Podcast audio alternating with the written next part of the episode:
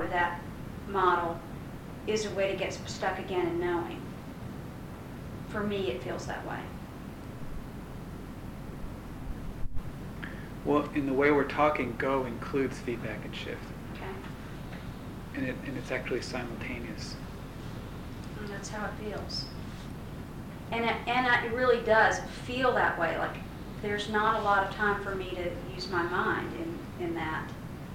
My mind gets used, but it's not.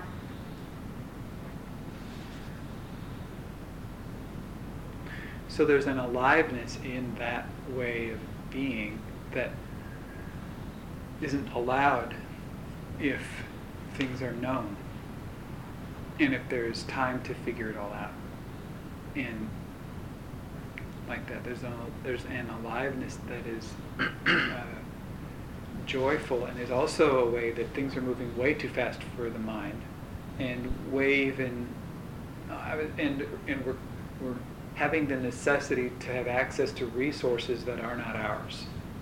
So that in that way, we can only do the job if we're in the service of something greater than ourselves that has those resources available, so that we're actually functioning simply as an instrument of the thing that's greater than us, using those resources and, and delivering what's wanted and needed um, beyond what we ourselves, if we know who we are, are capable of providing.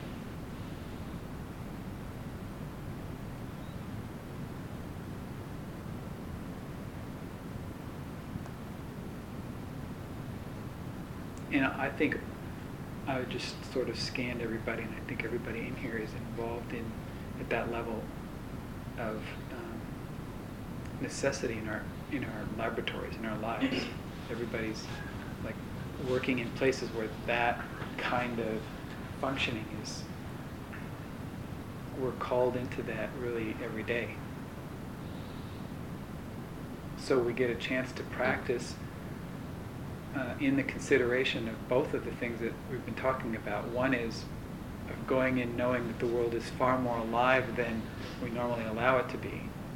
And by liberating that aliveness by not naming or judging or criticizing or declaring or using is glue. We talked about is glue before, didn't we? We did? I remember. Do you want to explain it? Well, when you said it, what I connected was that if we say something is something or we use that word, then we glue those two concepts together and there, there's like a bond there that that is difficult or impossible to break because it's our creation of it. Yeah, and the word is doesn't exist in nature. It's a thing we fabricated to glue things together to create worlds. But we put once we put, you know, you are bad or I am angry or whatever the thing is, you know, this is a rug. Whenever we put those, whenever we glue those things together with the is glue, then we act as if it's so. We're, we're locked into a um, formulation, and and the possi- the possibility is, to recognize to do that on purpose, to recognize our overuse of is glue in in the world and the the falseness of it, the um, fictitiousness of it, the the fact that it's always a fabrication of the mind. And it's always a, something we're putting together for a purpose, and the purpose is often not a conscious purpose, but we're always, you know, lab- we're always sticking, you know, this is this, or, uh, this job is impossible. I am tired, you know, like, you know, you, whatever, you're not doing it, whatever. You know, however we put the is glue together, it's a fabrication. We did, we played around for a very short time in my class at the beginning when we were first talking about what is human communication. And one of the things is, is that language is arbitrary. Words are made up. This is a sofa, only because we all agree it's a sofa. Could be a strawberry. And so we played with that, and in five minutes, it was like we had chaos. I mean, it was chaos, because there was nothing, there was no nothing meant anything. And we couldn't, we realized pretty quickly, we couldn't even communicate with each other, because if you think this is a strawberry and I think it's a sofa, then we, ha- we can't even talk to each other. So it's, it's like, we, we all agreed on these names and labels and rules, so stuff made sense. That's the purpose of language. So it is totally limiting. And, and the other side of it is, it would be total chaos in a way without it. Yes, and the experiment that we're inviting is to go into that chaos and see how to function in that kind of chaos. That's the experiment, and to see how to produce results in the chaos without having to nail it first, without having to kill it first. Is to have that level of aliveness be there, and still um, you still have an impeccable, responsible um, relationship with the world. In a way, it's kind of like being pregnant because, I mean, I just look at this, like, there's something going on for me in my body that I don't really have much to do with now, but yet I have everything to do with it. And it seems to me like what you- you're talking about is something that we're gonna, I mean, it ties in with what Red Hawk's been talking about. It's gonna happen in our body on some level because there's a, there's like a wisdom in our body that we, that we aren't connected to anymore. And the, you know, like what you said about the language, we, that's part of the creation to perpetuate the box and, you know, keep everything safe and orderly and in its place. I mean, we've, we've created language as a culture to do that. And yet there are parts of us, um, you know, and he talked about like our you know, the different brains and the evolution and kind of stuff. There are parts of us that are infinitely more wise than than our cortex, which is the slowest and the newest. And you know, I keep thinking some of these experiments that you're talking about are sort of like each of us being pregnant with something. Might not be a baby, but it's with something that's coming from inside of us. It's, it's an expression that's coming from inside of us, and and part of us knows how to do this. And you know, my body knows how to grow a baby. I don't know how to grow a baby, but my body does, and so I am allowing it to do that, and I'm creating. You know, I'm I'm taking certain, making certain choices to maximize the environment or whatever. You know, but but really, my body knows how to do it, and I don't have much to do with it. And so I, I'm making some small connections between what you're saying, like as far as different experiments. And when Fred said, "How do I do that?" Well, on some level, on some level, like part of us, part of us knows, and if we can connect to that, connect or or allow that part of us to do what it can do, really, not block it, then that's how we can like give birth to something different in a way. Yeah, there's, there's a relationship to vulnerability there for me as I see it. It's like Red Hawk was saying, you know, that the mind has two functions. One is to solve technical problems, the other one is to communicate with other machines. And so I had an experiment today at work where I was on the phone getting ready to have what is normally just a normal conversation with another technical person that I was calling for support. And I couldn't language anything suddenly. You know, I couldn't language in the way that I normally do. And I realized that I was not in my head. I was attempting to do this in some, some other, some other way where I wasn't in my head and I didn't know how to do it. But the words just came, but I did feel very vulnerable to be in that space of not, I couldn't formulate the words that I thought I was wanting to say in the way that I normally do. And so the conversation that arose had to be real spontaneous and unknown to me as it was rising.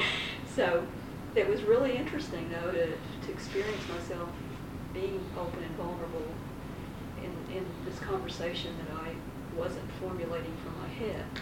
And So that's kind of a space I really am interested in, is a space that does allow that spontaneity and that element of creativity to be there. And it is, I do feel so, a little scared about not having the control that I normally do when I'm in my head and I know everything backwards and forwards, which is really kind of a dead space for me too. I mean, it's just one more repetition.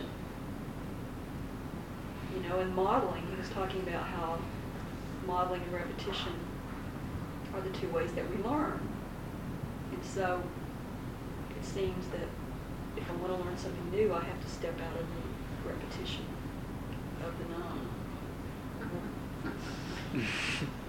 well, I think this thing Betty Lou was talking about too is really strong for us too, which is what you're saying is we go to school and we learn to speak and we uh, read books and there's all this this whole um, this this whole way of languaging things and using language puts us opens up for us at the beginning it opens up for us this really interesting world with these books and ideas and stuff but it's a it's a verbal reality and we we go into this verbal reality and more and more it blocks off we make that that is what's real and it blocks off the innocence that we have which is the vaster bodily relationship to the world where things are alive. So we're living our lives through a verbal reality as if that was what was so or that was what was true or this is how the world works or this is how this is what's and it's all this verbal reality and there is another reality.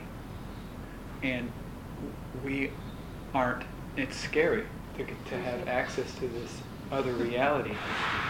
And it's really known to us already at in the bodily level at the bodily level. But that the re, re, re, um, restricting ourselves to the verbal reality disallows our access to the other reality. And so there's a, a terrible moment we realize that the verbal reality is so small and limited and like a prison? And but at the same moment then it's pretty exciting because it's it means that there's other reality that's just on the outside of there just just there. That's a context even that's even that that the verbal reality is within. And that we have direct access through the body into the bigger reality. And it's um, it's actually safe for us to be there because that's what we were born into. We, we have that. Hmm. It's it's home. It's actually home for us, and we've been living in this little house. And there's this whole world with all this life and stuff going on. We're living in this little box. Well, the, and we get punished for not being in that verbal reality. Oh yeah. And and out of fear, I play the ver- verbal reality game. I mean, I, I mean, why would I even want to go over there? Because, you know, I don't want to be killed. Yeah, there's a ho- there's a communications theory that just the title of it, just the name of it, sort of says it all. It's called coordinated management of meaning.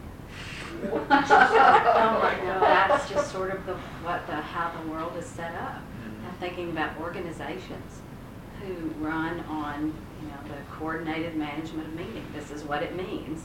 If you're outside that, you're punished somehow, and not you know that's not valued and wrong and. So what school is for? Um, Exactly. I think about like it just is sort of blowing my mind thinking about Christopher because it's like I intentionally spent years labeling things for him, which you know on one hand was necessary for him to function in the world, and you know I'm sitting here thinking, and at the same time like how limiting, how limiting that has been for him because you know it's like he has a name, he has a label, but it's what it's what I gave it, or it's what you know. It's like um, how people things get labeled for people even not verbally, because if if somebody sees you use um, something in in a way like a potato peeler to and somebody else doesn't it's like in a way it's like they come to a conclusion and in a way label it even though it's not necessarily those words. But um you know like he didn't get like he didn't get that. And and like what a huge influence I had on him because I was the primary person for you know for uh, five years that went that and we did that. I mean we went through the grocery store we went through the house everything was that's a whatever and I mean and, and like sort of to fit in the world it, I thought he needed to know that butter was yellow. And maybe he didn't. I was sitting here going you know, or yeah, it's like But I think, you- I think that what you're saying is, is true, I mean, if you wanna use the word true, like, there is, like, we do have to function in the world. But I think, I think what's happened is, we've forgotten that there's something else. So it's really a question of consciousness and attention, like, can we reconnect to those other choice, you know, to those other places, those other worlds, so that we can have freedom to choose where we're going to be, and and we can be in the world that knows how to produce things like, you know, can we be in the world of of our bodies and move from that place and still function with the other machines around us, you know and I mean, for me, it's like as I as you pre- present the question, or as I listen to Red Hawk present his questions, it's like it's like a whole other world is is shown to me because I'm conscious of something else, of the possibility of something else. Not that I want to kill this world, which is was sort of you know the way I was taught when I was growing up. You find something better, you kill the other thing, you go with that you know, maybe, maybe what the challenge is, is to be able to be in both, or be in all the millions, or, I mean, I don't even know, whatever, however many there are. Well, there's definitely a progression. The, the kind of game that we're playing in terms of transformation is a sophisticated methodology. This is, we're using, it's a left-handed tantric tradition that uses everything. So it's the fourth way tradition, which is all things at the same time, all levels going at the same time. It's that, that's the kind of, of methodology of the tradition that we're working in. So in that tradition, mostly everyone will fail. That's how it is. Mostly, we will all fail most of the time with most everything, because that's the that's how this tradition is, and so. I, I think that there's so much involved in terms of first you have to know the name of everything before you can transcend the necessity of naming everything. So then you have both worlds available. You can name everything, or you can function nameless, not knowing the names. But you can't function, you can't function without the name of things until you already know the name. It's like you can't have your innocence back until you've lost it. And then you can get your innocence back and know what it is. But if you have the innocence without having lost it, you don't know what the innocence is. It's just innocence. So we're talking about a high level sophistication of adult that has a complex and highly developed personality and psychology that is then going back and accessing the innocence again, knowing what that innocence is, and putting it to a use that's higher of, of serving, you know, a higher service. U- utilizing, accessing the innocence through the adult, through the, and you can't. So anyway, I just wanted. Well, that's what you And teach the- people in the event. I mean, you, you give them some names for things that exist for them, then they can have a knowledge of it in a different way. Yeah. There's a, there's a, a value that I'm learning in sacrificing that which doesn't serve as high purpose as something else, you know, like giving up coffee in the mornings, you know, is something, I've had coffee, I know what it does for me, I've got that experience. And now to give that experience away for the sake of something outside that box, you know, is a sacrifice of sorts on some level. And it's like I'm writing on the sacrifices in a, in a way that I'm making by making a choice for something to serve something higher. You know, and, and that, there's something in me that knows that I'm writing on that decision and I'm writing on that sacrifice as a way of elevating my own work somehow. So it helps me. You know, it helps me to, it helps me when finally I can that sacrifice and then allow that to be an impetus almost, you know, to the next step or the next level of op- operating in the world.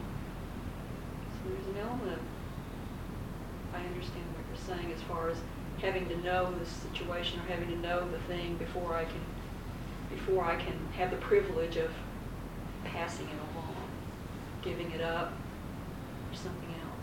There are people who don't have to know. Like we're a room full of people who have to know. But there are people who have who get it in their body first and who couldn't explain it. Like my friend Mike is a person who doesn't get it through his head. Doesn't he doesn't get anything through his head. He couldn't explain anything he does. He, just like just doesn't happen. He tries to explain it and it doesn't make any sense. And yet he does it. So he's beautiful on stage and he tries to talk about acting and you go, shut up. You know? Or he's great in the classroom teaching, yet if you look at his lesson plans you think, you're in real trouble. So he doesn't he doesn't need to know. And in fact knowing gets in his way. And he knows that. So he doesn't have any interest in knowing. And he does and he does his labeling differently. So he limits himself to stay out of creation differently.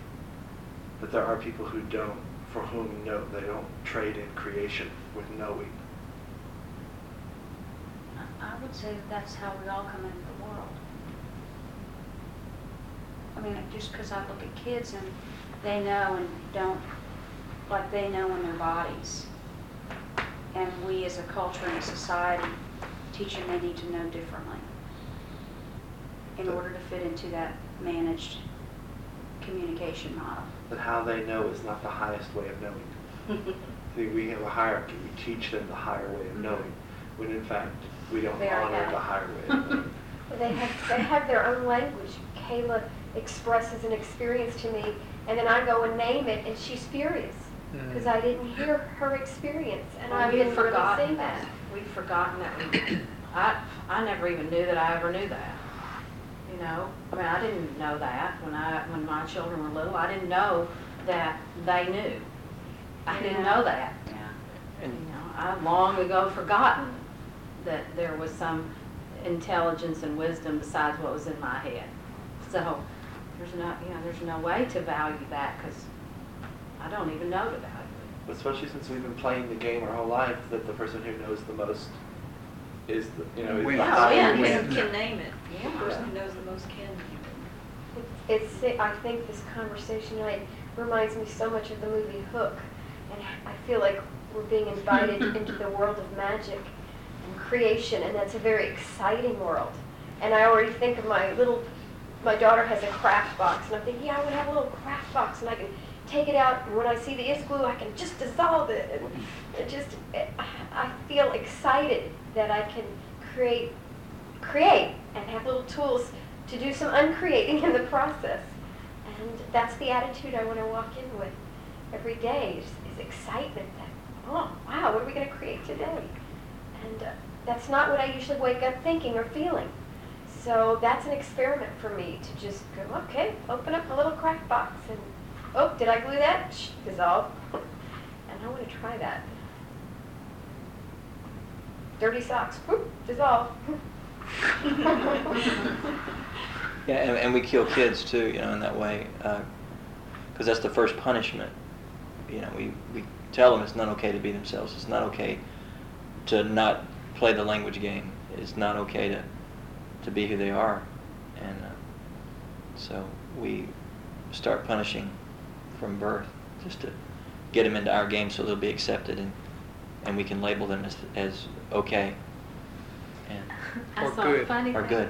Or in a catalog today, and it was a it was something. It was a dog saying, expensive shoe. I didn't know it was an expensive shoe. I thought it smelled like you.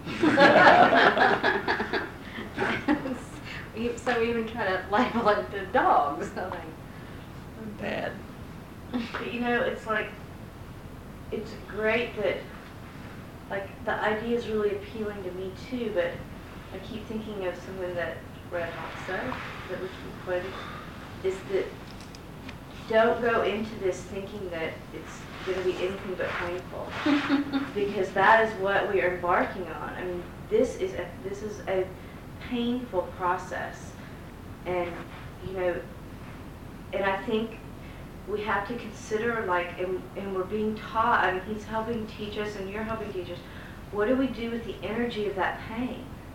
Because I think for so long, we want, we, ch- you know, I have chosen to live in the world of language, so I don't have to feel that, because I don't know what to do with that pain. I don't know to, I don't know how to feel it, I don't know how to, I'm scared to death of it, I'm angry at whatever. So I create a whole world to avoid the pain of what comes up when I try to be in the moment, and I try to honor and create from my body, and it's like, that's, that's like where I think we have to take our next step is, what do we do you know what what can we do with the pain? How how can we change our relationship to that? Is there something we can create with it? That's where i see like the i know i keep saying this but that's the possibility for me is how do i transform what's going to come up so that i don't just get back on the wheel and do my martyr thing or do my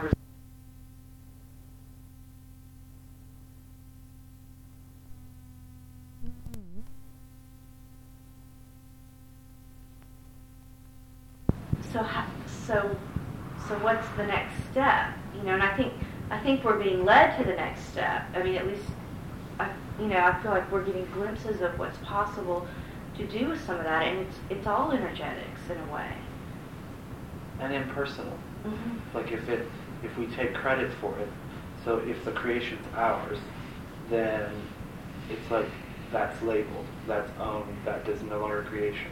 We killed it. So it's like there's something, it's like it's very impersonal about that I created it or that I had anything to do with it.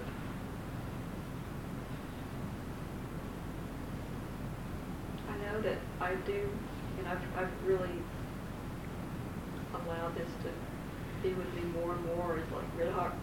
One of the things Red Hawk said was it can be handled in the body. Whatever the experiences are can be fully handled if I'm present in my body. And um, I, I'm, I'm seeing that that's true because when those moments, those gifts that he was referring to really occur for me, it is those moments when I am practicing. You know, when I am choosing intentionally, choosing to be in my body present and self-observing. Not that I do it consistently, not that I'm good at it by any means at all, but I'm just starting to realize and to see that there's a lot of possibilities. Something that Porna says a lot is to trust the process. It's one of guidelines that he uses a lot and suggests often. And the oh, what that might look like. I mean, one of the ways that I've been looking at that lately is just to look at the breakdowns that happen for me in my different lives that, that I'm leading, in in the places where things get blocked or stuck, or when I go into um, whatever, you know, all that stuff, you know, to to see that that's actually uh, designed ser- like service, like our commitment to um, putting ourselves at stake is rewarded by breakdown, problems, pain, and the, the signs of, of that the universe is placing in our lives, specifically those elements that are perfectly designed to cause those breakdowns so that, so that we can evolve. And the, the evolutionary process, the pain that you're talking about, is the gift of our is, is the gift in exchange for which we have paid all that we've paid or sacrificed, we get back this pain of evolution, and that's like that's the game that we're in. That's a relief to me when that happens. I mean, I have really strong reference points for when I've known. I mean, one was when Gene and I separated, and Porna said to me, "Do you know you've earned this?" And I knew what he meant. And I mean, I was very clear that I had earned that pain um, by working for it. And um, and then recently with Ben, I mean, even last week, you know, sitting in this group and, and weeping, or I knew that I had earned the experience of that pain again. Um, I also knew when I had that miscarriage last summer that that um, and it and it is when I somehow get that I'm connected to something other than myself. I don't I don't know that in any way except when I'm experiencing that pain. Uh, and so every time, I mean, every single one of those those three specific examples, um, the other feeling that comes up for me is gratitude, which doesn't make sense to many people. But but I am also really overwhelmed with that. That oh, this is how I get connected to the rest of the world, and just and creation. Well, yeah, and, and the pain of, you know, what a gift Ben is. Um, to, you know that he, we've been given Ben to, um, you know, the one, uh, you know, the fact that I'm, we're trying to kill him by putting him in the to society, and he's a, a character who is fighting it because of who he is. I mean, it's just like he doesn't fit, and we're trying to cram him into this this spot, and uh, and so the pain of that, and now choosing something different to try to allow him to be who he is, and you know, with the big question of, so later on, how does he fit into society, and how, you know, what's our work, and, and how much of it do we teach him, and uh, I mean, there's just a huge unknown there, and, and that pain of that is, uh, and it's it's a constant reminder of, you know, and a chance for us to work. How, how do we experience the, the process of suffering, the transformational process of suffering, and still hold a space for joy? Joy is suffering. Mm-hmm. You can't separate the two. I mean, my experience of it is you cannot separate the two. If you're really consciously experiencing suffering, there is joy there as well. They are one and the same. Yeah, you go back to it, you have to know the one side to have the other, or the, you know, here and there concept. You have to have there in order to know that here exists. You know, I'll tell you something that's really been going on for me that's really bad. what are you laughing about? You're laughing. I'm bad. It's really bad. I mean, Just laughing at your language. What? Because that means it's also good. Go ahead. Maybe it's just objectively bad. It's objectively bad. We don't want to hear any opinions. What's that thing, Bailey? Meaning, what's the? The management. Coordinated. Right. Objectively bad is the coordinated management of meaning. Hey, hey. No, it's been like I was certain that there was something that was real about joy. That that was mm-hmm. like something solid and tr- you know true and everlasting and I, I really I don't know where I got this come from but but for me to start to get that joy passes just like everything else. That's bad I mean it's like for me to let go of the hope of joy of the payoff for a sacrifice or the hard the, the hard work you know provide you know creates joy and happiness or that the successful communication producing openness and trust and bonding and love like that that doesn't last any longer than the shit lasts. I mean, that to have it be just as transient as everything else, that's bad. I mean, that, it's been really bad for me. I mean, it's like to give up that, you have to give up. I've been having to give up that image, that fantasy, that story about reality or whatever.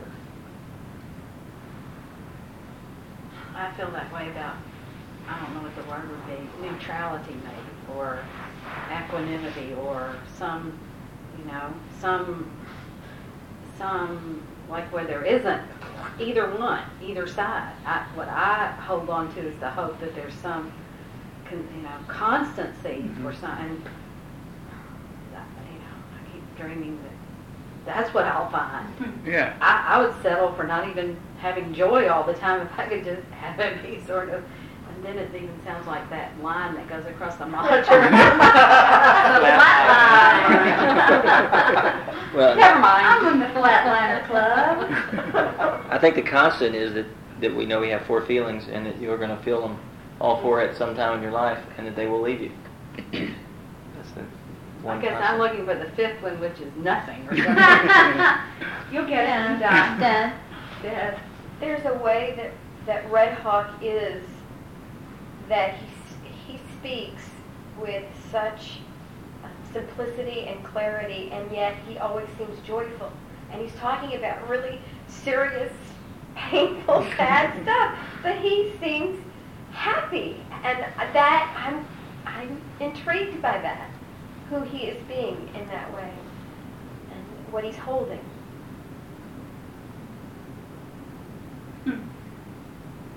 What an experience. Um, the group knows this, but you, you don't. Clint.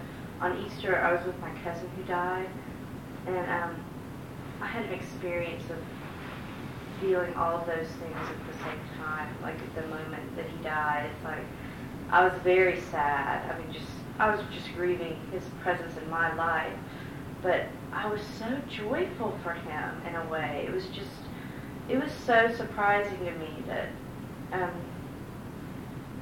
that it was just a, that those two completely different um, feelings were present, and it did create some kind of a neutrality of this is just this is what it is. I mean, there was something akin to neutral because of those two things that were both present, and even my cousin, who's a sister, who was very, you know, that was pretty grief stricken, you know, said to me the next day, I was really scared. I've been so scared of the moment. He's had cancer for a long time. She said, I was, I've been so fearing this moment of when he, when I was going to be there and he was going to actually die.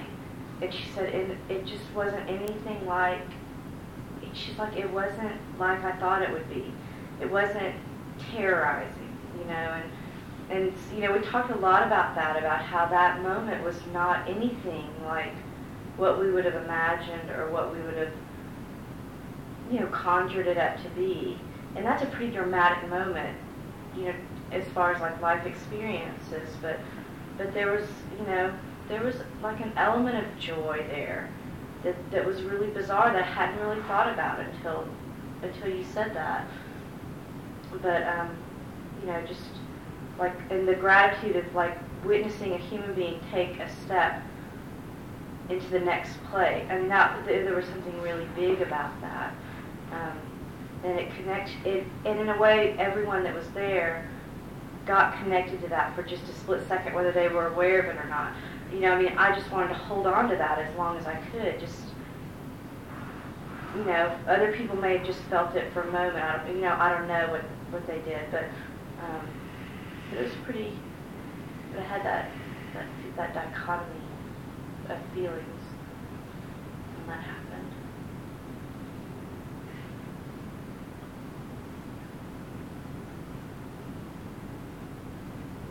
I'm glad the conversation's come around to this because for a long time I think I felt like I was a sick puppy. Uh, because I, I would feel joy when I was creating or doing things, you know, with my body, working for the garden or working on the farm or something like that. but there was another time that I felt joy, and that was when I put myself in a position where there wasn't another way to go. And I purposely put myself there, and I knew that you know it was a discipline to do that, so that and, and, and it was suffering. Put myself purposely in suffering so that I could go through whatever I needed to go through to get there, and, and in that there was a joy. And I thought, well, gosh, I'm sort of masochistic here to put myself in this. It's something like the event. Yeah. Yeah, that's true, that's. Yeah.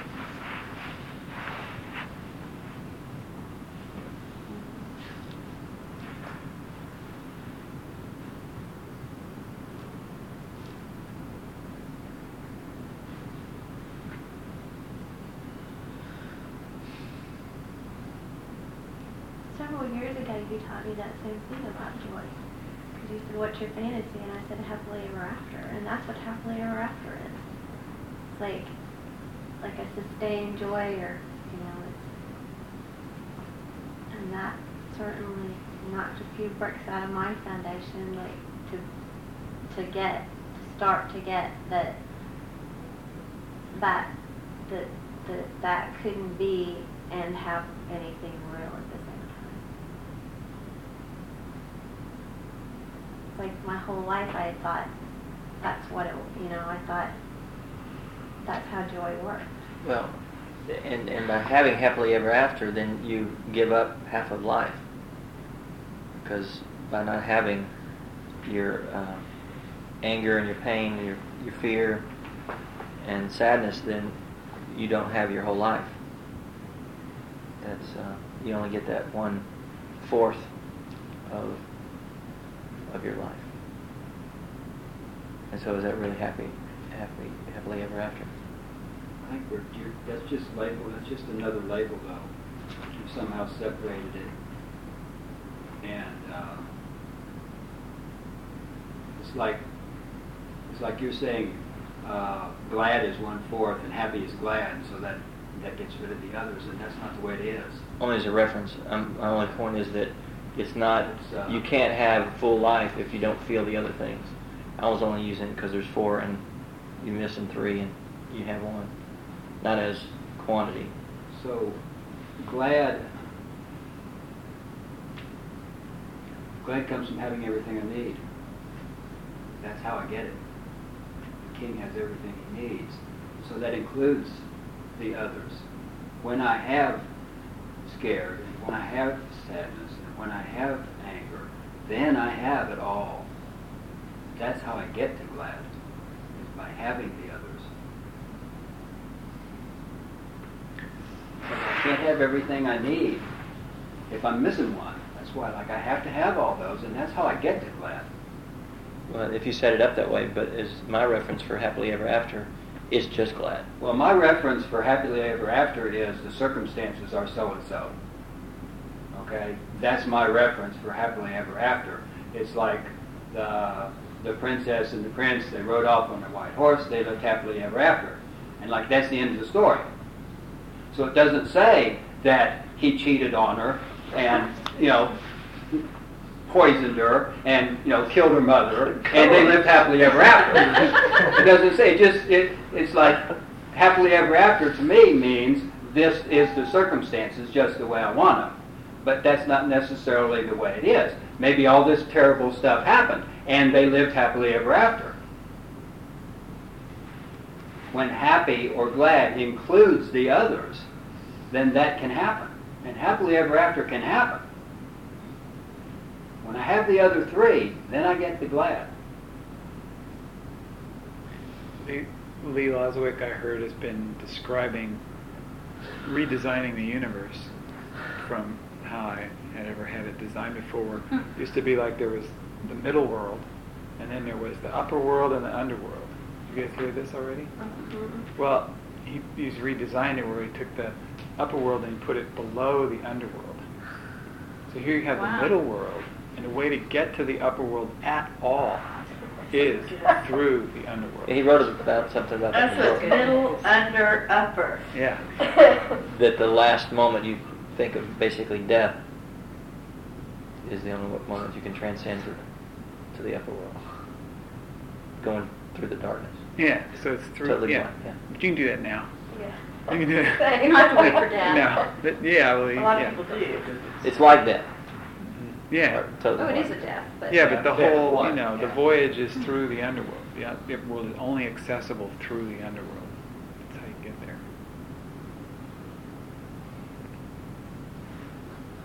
So Called- if we're going to gain passage through the underworld, we have to stop judging the underworld and stop judging those things about ourselves that we relate as being the underworld. I thought the judging was the underworld. Yeah, I was gonna say the judging doesn't go away. That's true. And The you attachment to it perhaps could, perhaps.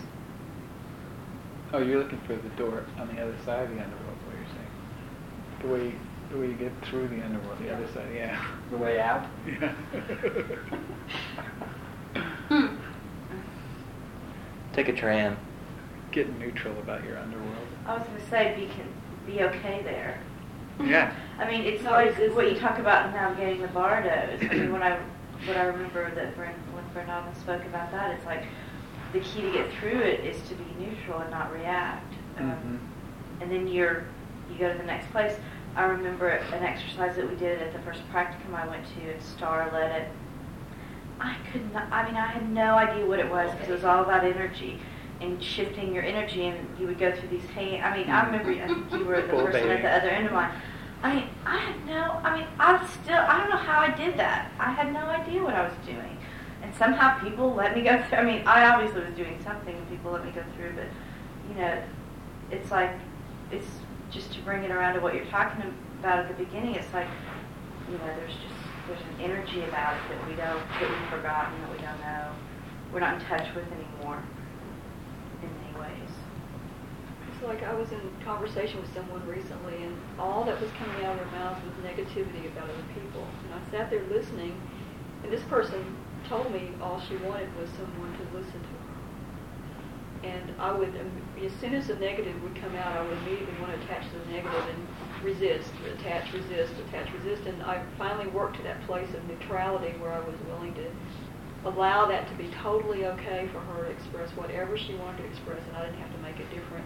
All she wanted was for me to listen.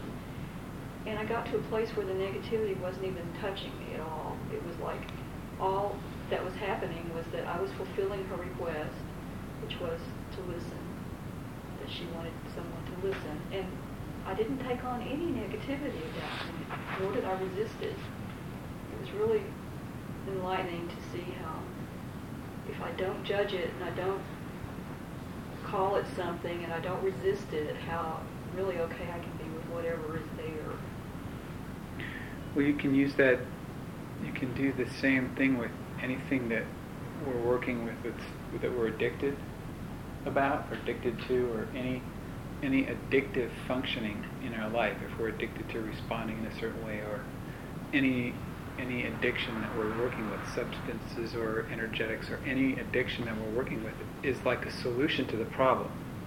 And the problem is an alternative experience that we're not that we're doing the addictive thing instead of.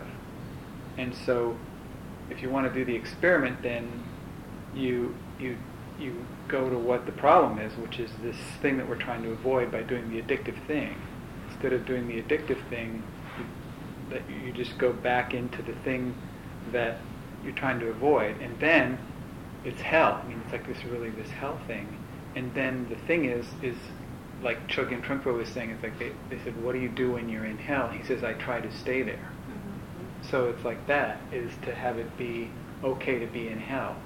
And so that's the thing, is usually we're avoiding it, or going, this is bad, this is wrong, I hate this, you know, I can't do this, I'm scared, you know, I'm, I'm just too sad, whatever the thing is, and then go in there and just like try to stay there, do the opposite thing, and actually try to stay there as long as you can.